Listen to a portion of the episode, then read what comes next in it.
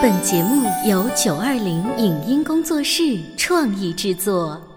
潮爸辣妈节目版权归合肥市广播电视台所有，任何未经允许的传播行为均属违规。欢迎与九二零影音工作室沟通合作事宜，电话零五五幺六三五零九三五六。走在大街上，我希望听见别人叫我小姐姐、小姐姐、小姐姐，而不是啊阿姨。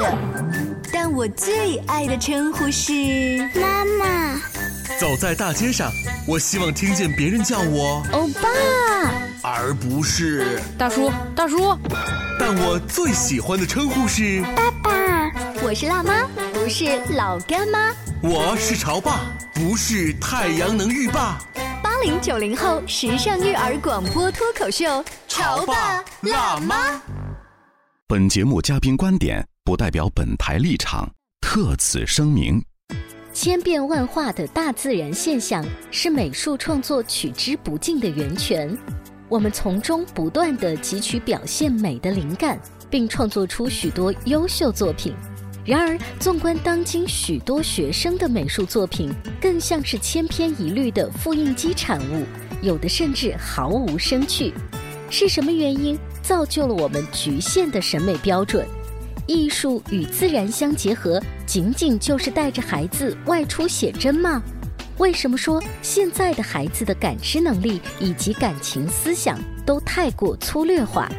欢迎收听八零九零后时尚育儿广播脱口秀《潮爸辣妈》，本期话题：真正的艺术从来不会怕麻烦。欢迎收听八零九零后时尚育儿广播脱口秀《潮爸辣妈》。各位好，我是灵儿。大家好，我是小欧。前两天我看到一个非常有意思的一个小视频，好像是一个高校期中考试，请美术学生来画一幅这个静态的素描画。嗯，您知道吗？这个小视频当中特别把一些很有意思的这个作品啊排列出来。嗯，你能够典型的看出一个现代人。反组成原始人，整个的这个这个过程，然后呢？这个不重要，重要的是你就看底下的留言嘛。嗯，有相当多数的留言呢，就会说，你看这些学生是怎么画的。还有一部分的观点呢，点赞率很高，就说，嗯，你看这些专业美术的孩子，他的画法，他的这个能力成这个样子，嗯，真的让我们要引起重视了。嗯，所以我觉得从一幅画，从学生的作品，我们是不是能够看得出所谓的美术这两个字，到底在我们的教育当中？它是一个什么样的样子呢？你说到美术，我都不知道我接下来该怎么样称呼这个嘉宾老师了。因为如果我只称他为美术老师，我觉得他会觉得有一点点 low 哎。让我们一起来认识一下花河路的佳琪老师，欢迎你。好，各位老师好。呃，佳琪，如果自我介绍的时候说我是美术老师，这是不是有点年代感？对对对对。你们现在都怎么自我介绍啊？大多数就是叫一下，介绍一下，就直接说佳琪。对对对。但是在你们心目当中，你们现在已经觉得美术是一种，画画老师是一种，美育老师是一种，或者专门的叫油画老师、艺术老师，对对，就分特别细。对，大多数现在的就是学生称呼为就是基本上是艺术老师，嗯啊，包括本学科的老师，因为现在大学包括一些高中学科分的比较细，然后他会前缀，然后附一个名称。那跟我们听众来介绍一下。最近你在做些什么事情吧？啊，最近我也是在一些学校任教啊，包括一些大学生。就是呃，佳琪所面对的学生有大学生，有高中生，对还有呢，就是幼儿园到小学低年级这样的小学生。在他的这个美术理念当中，我听说你特别强调艺术跟大自然的结合。对的，没错。所以，我我第一次听的时候，我就说：“嘿，佳琪，那这这不就是经常出去写生吗？是，这不就叫艺术跟大自然结合？”可是，如果你把“写生”两个字放在我们的佳琪老师面前，估计又是 low，又 low 了，是吧？所以我们请佳琪老师解释一下，就是刚才你说的这些，它和我们传统的写生写生有什么区别吗？其实我们说回来哈，今天其实我想说，有很多的也是家长同事也问我，包括你们的这个看到我们的课程本身来说，然后去问一下，是不是你们的这课程其实就是带着孩子去户外上课？其实当我有这个观点的时候，就其实思考了特别多，为什么很多家长同时问这个问题？因为同时他们的孩子呃上美术课的过程中，包括他们的潜意识里，那画画本身这个跟自然接触，无非就是去户外。然后把课堂搬到户外，然后去照着画一幅画，然后把结果传递回来，这样一个过程。嗯，其实不是这样子。我们为什么说我们的课程要是跟包括艺术要跟自然结合？就回归到艺术本身。咱们有句话老话就是艺术源于生活，生活源于哪里？其实我们现在说回来的生活，嗯。就是城市生活，是钢筋水泥土生活，是建筑生活，是模块生活。但其实原始的艺术，包括之前为什么早期我们中国还是欧洲时期，包括能出来大量的艺术家，是源于那个时代，大家真正是有生活，嗯是什么是享受生活，就回归到生活中。很多艺术老师也都会说，呃，谈感受，谈触摸感，谈听觉，谈这种心理的触碰感。但是在教室怎么去触碰？孩子的灵感来源于哪里？就像刚才老师说的这样，就是我们常之前看到的，孩子如果要画一样画的话，十个孩子、一百个孩子、一千个孩子，如果你看中国的高考的话，特别恐怖。所有的几万张卷子里长得都是一个样子。你说的是艺术类的考生画的画对，全部长得全是一模一样。基本上外人看来，大家或不懂看来，或者家长看来，完全不知道哪些是优等的，哪些是中等，哪些是稍稍的劣势一点点的，是感受不到的。所以源于我们上层这个整个的教育体系，再回归到我们的初始的这样的一个教育的一个初始阶段的时候，你发现我们的所有的。大多数的授课都是源于在封闭的教室里，而且我们这个教室还源于这种整个城市的大环境。你像我在想小的时候，尤其我们。这个年代，八零后，然后再也是有农村的这种乡村文化的感受。我们会去乡村去玩耍，然后暑假、寒假会回到爷爷奶奶的这种家庭里，然后去就走进自然里，然后去玩耍。但是现在的孩子暑假还是大量的补课，依然还是在空间里。前几天我我问一下大学的这些孩子，我说你们之前学过美术吗？孩子。举手问考级算吗？嗯，就第一个意识到，就是尤其在上海这样的一个城市，考级算吗？嗯，然后我们学过什么什么样什么样什么样的？就是那些兴趣班是吗？全是兴趣班。然后他们说我会画什么绘画什么，然后最后我让他们把他们的作品交上来的时候，基本就是。描线、画图形进行填充。你让他们做一件事的话，而且这是我的第一堂课或者那个班的第一堂课，让他们去做一件事情的话，而且我还没有做统一，他们不约而同的就会长得全部是一样的。我看完就觉着。会很难过，就是这种状况是你个人觉得你不能接受的，就是或者是说你如果想要去教孩子，你一定不是用这种方式去。当然，当然不应该是这样。佳琪老师说这个让我想起了大概去年我认识的一个呃华人的女孩，她呢因为从小在中国和美国都有这个生长的经历，她不是从小学画画出生，但是可能上到了初中、高中，突然哎灵感迸发，她就开始学，后来她考了当地的一些这。方面的学校，他们的美国老师以及那些艺术馆的馆长，在看这些孩子画的时候，突然就指着这幅画，然后把这个小女孩的爸爸找来，因为也是中国人嘛，就跟他说：“你女儿学过这方面吗？没有学过画，她是天才，她是天才画家。”他的爸爸说：“我不懂，那你告诉我她哪儿天才了？”他告诉他说：“因为你女儿的画跟别人不一样。”嗯，对。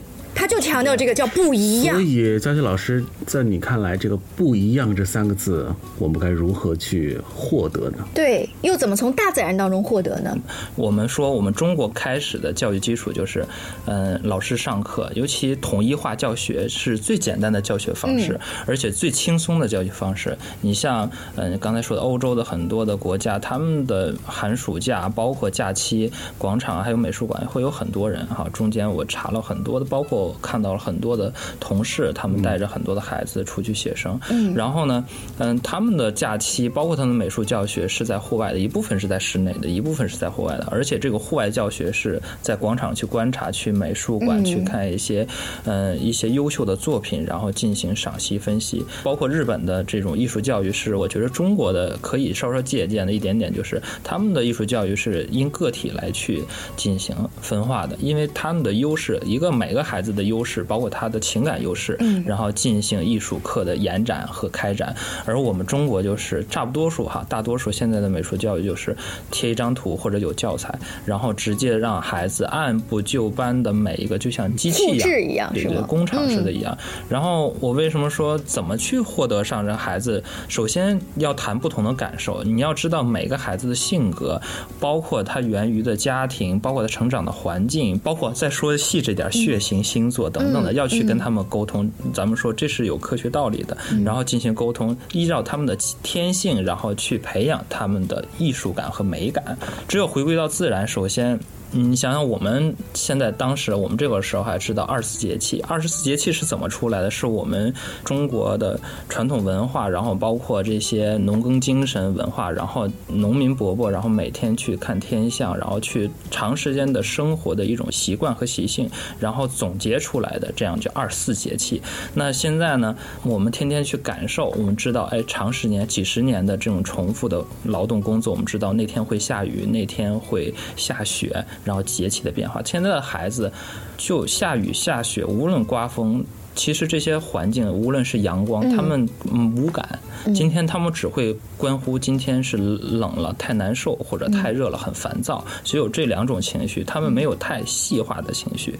所以呢，他们不会去观天象，说今天嗯，因为前人已经通过观察给他总结好了，总结好了。但是现在的小孩，他确实不需要再通过那么长时间去得到这个。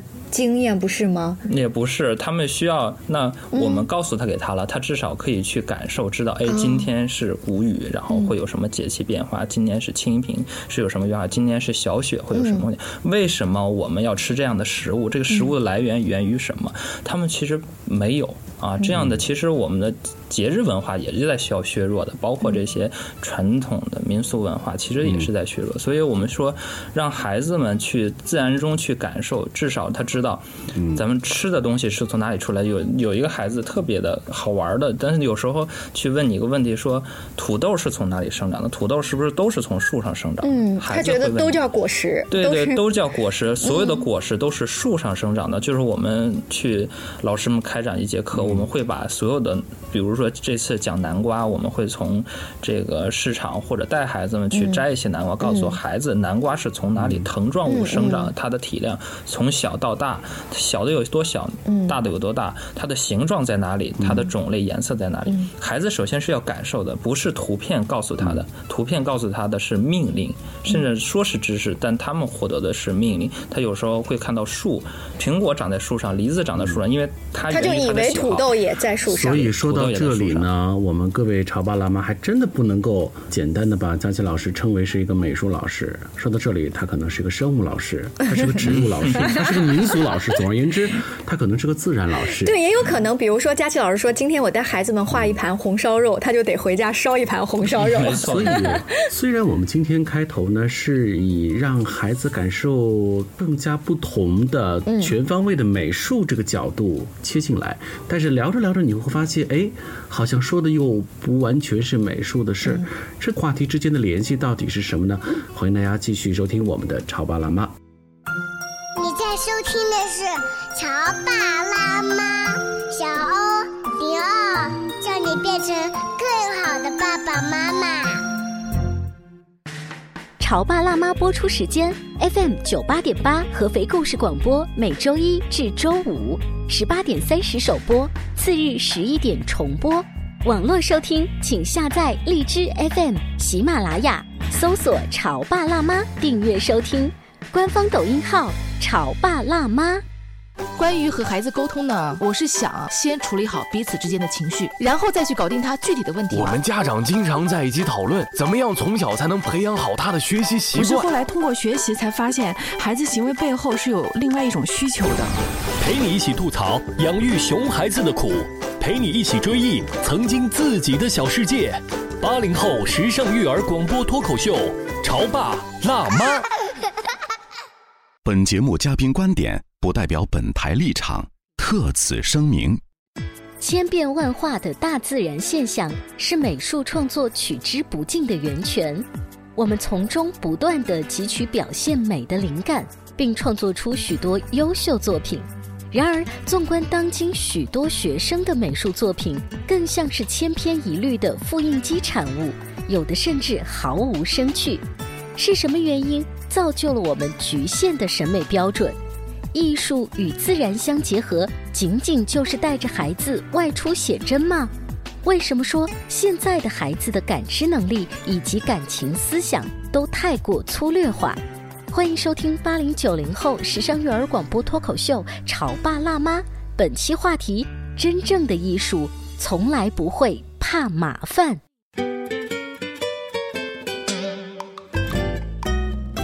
之后，欢迎您继续回来。小欧跟灵儿今天为大家请来了花河路的佳琪老师，欢迎您。你好，你好。听说你现在也是全国的几个城市不停的跑，对对对，啊，接触到的有大学生，有高中生，有小学生。你自己是比较喜欢带哪一波孩子？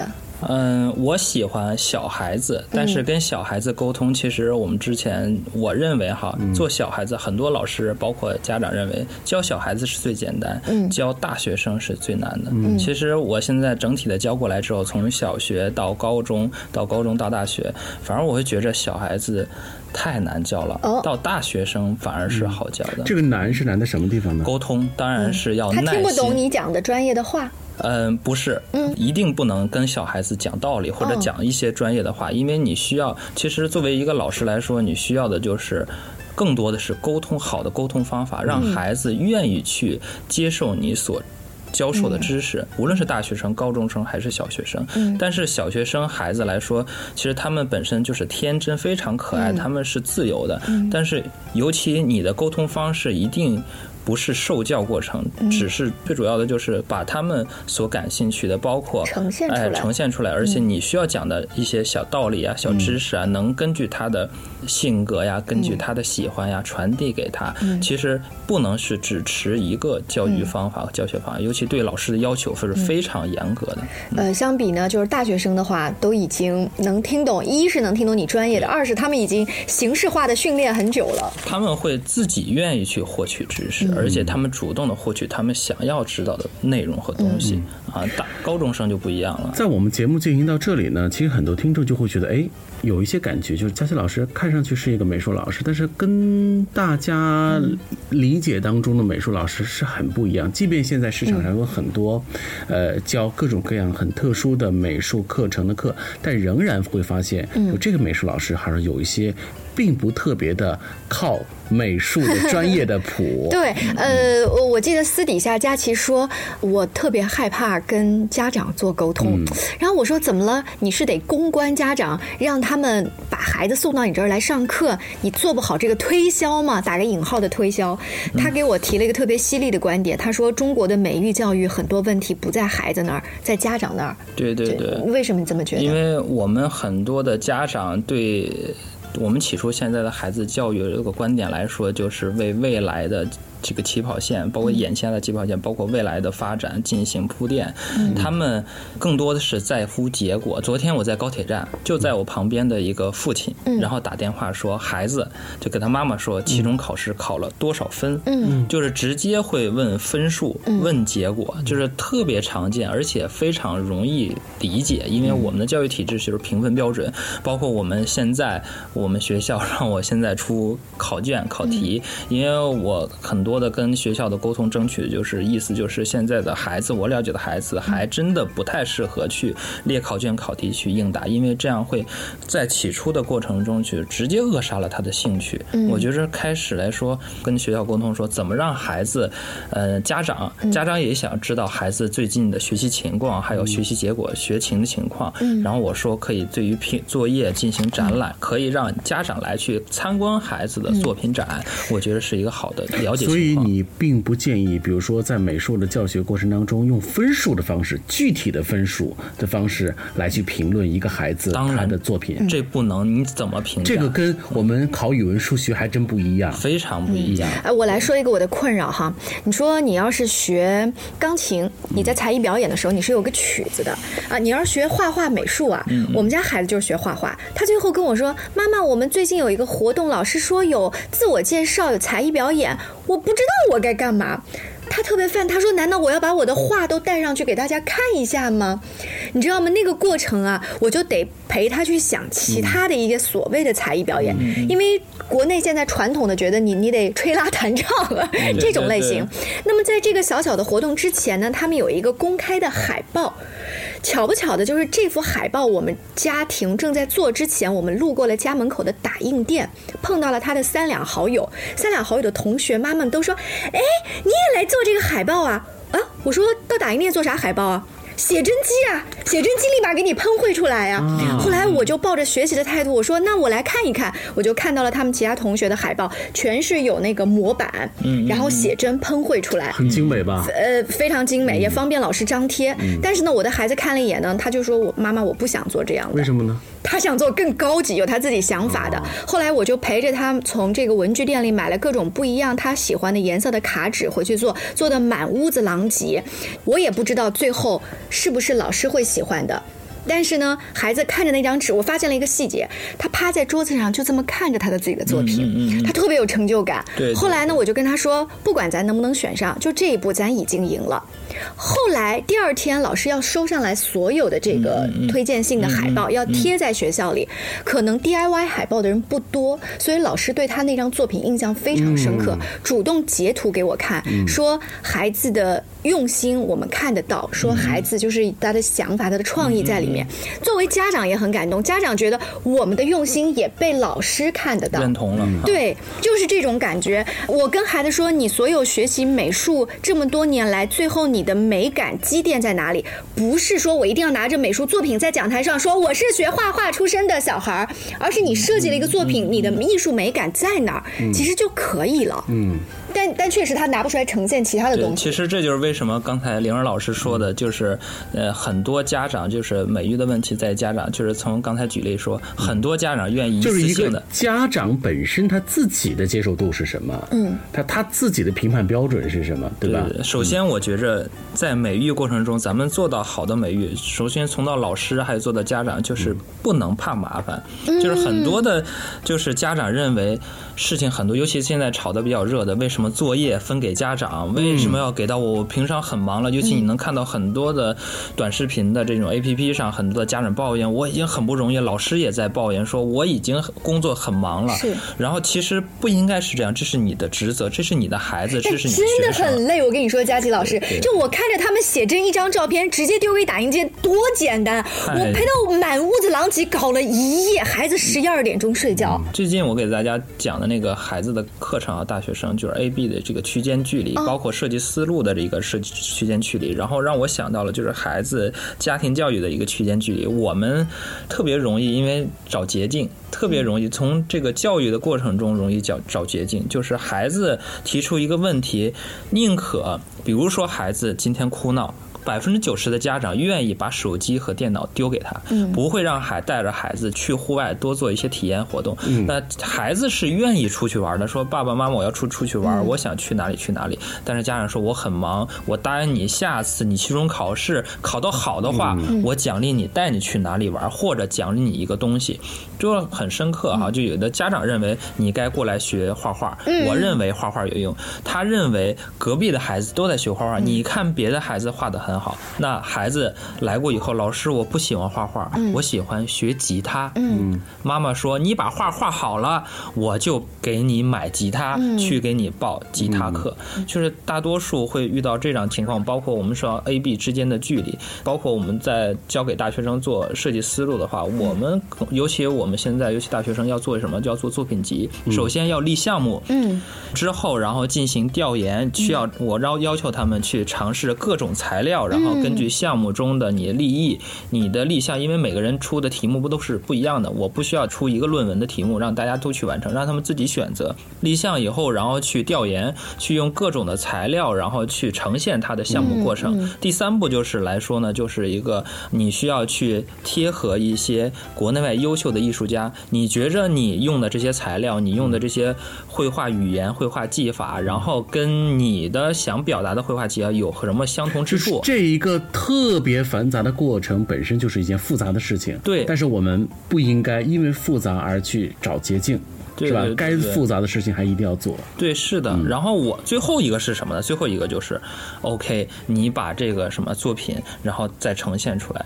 那我需要的一个什么？那就是你的艺术作品的孕育的过程。我看重的是这个过程，更重要的是过程，记录过程，而不是只要最后一个月。那我们中国的艺术来说，艺术考试和美育考试，就尤其是美术考试，就是一张画定终生。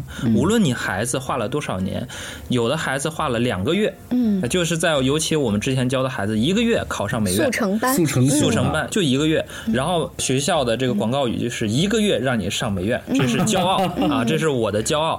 然后呢，但是有的孩子呢，尤其我之前带过一个学生哈，他就是想上美院，但是他一共考了四年，嗯啊，这个四年的过程中，他到处的求学学习，而坚持自己的画法。其实到中间我有一点自己的这个坚持波动了，我说要不呃你选择一个其他学校大通路。走一个通路，跟家长商量，但孩子说不，再给我一年，再给我一年，而且自己坚持，现在在上海，然后考了一个非常优秀的艺术大学，觉着 OK，这样的，我觉着这样是一个好结果，而他的家长共情就是支持。嗯，我觉着我的孩子，我想支持他，用四年的时间，而且在考大学这个坎支持，这得多大的勇气？尤其是明明隔壁就有一家一个月可以成才的，可是你却选择了另外一条路，那这个真正考验呢，其实真的还不仅仅是孩子，而是家长。就是我们对于自己让孩子面对美术的这门学科，我们到底该用一种什么样的耐心和态度来看待这个事情？是今天采访下来呢，就是更加坚定了一条美育道路这条路得不怕麻烦。对，不能怕麻烦。对，所以如果就是快速的速成的那个，只是要的一个结果，而不是培育美感的那个慢慢的过程，不是滋养的过程。对对。非常感谢花河路的佳琪老师做客直播间，跟艺术相关的呃亲子教育方面的话题，希望有机会再一次采访到您。下期见了，拜拜。拜拜。以上节目由九二零影音工作室创意制作，感谢您的收听。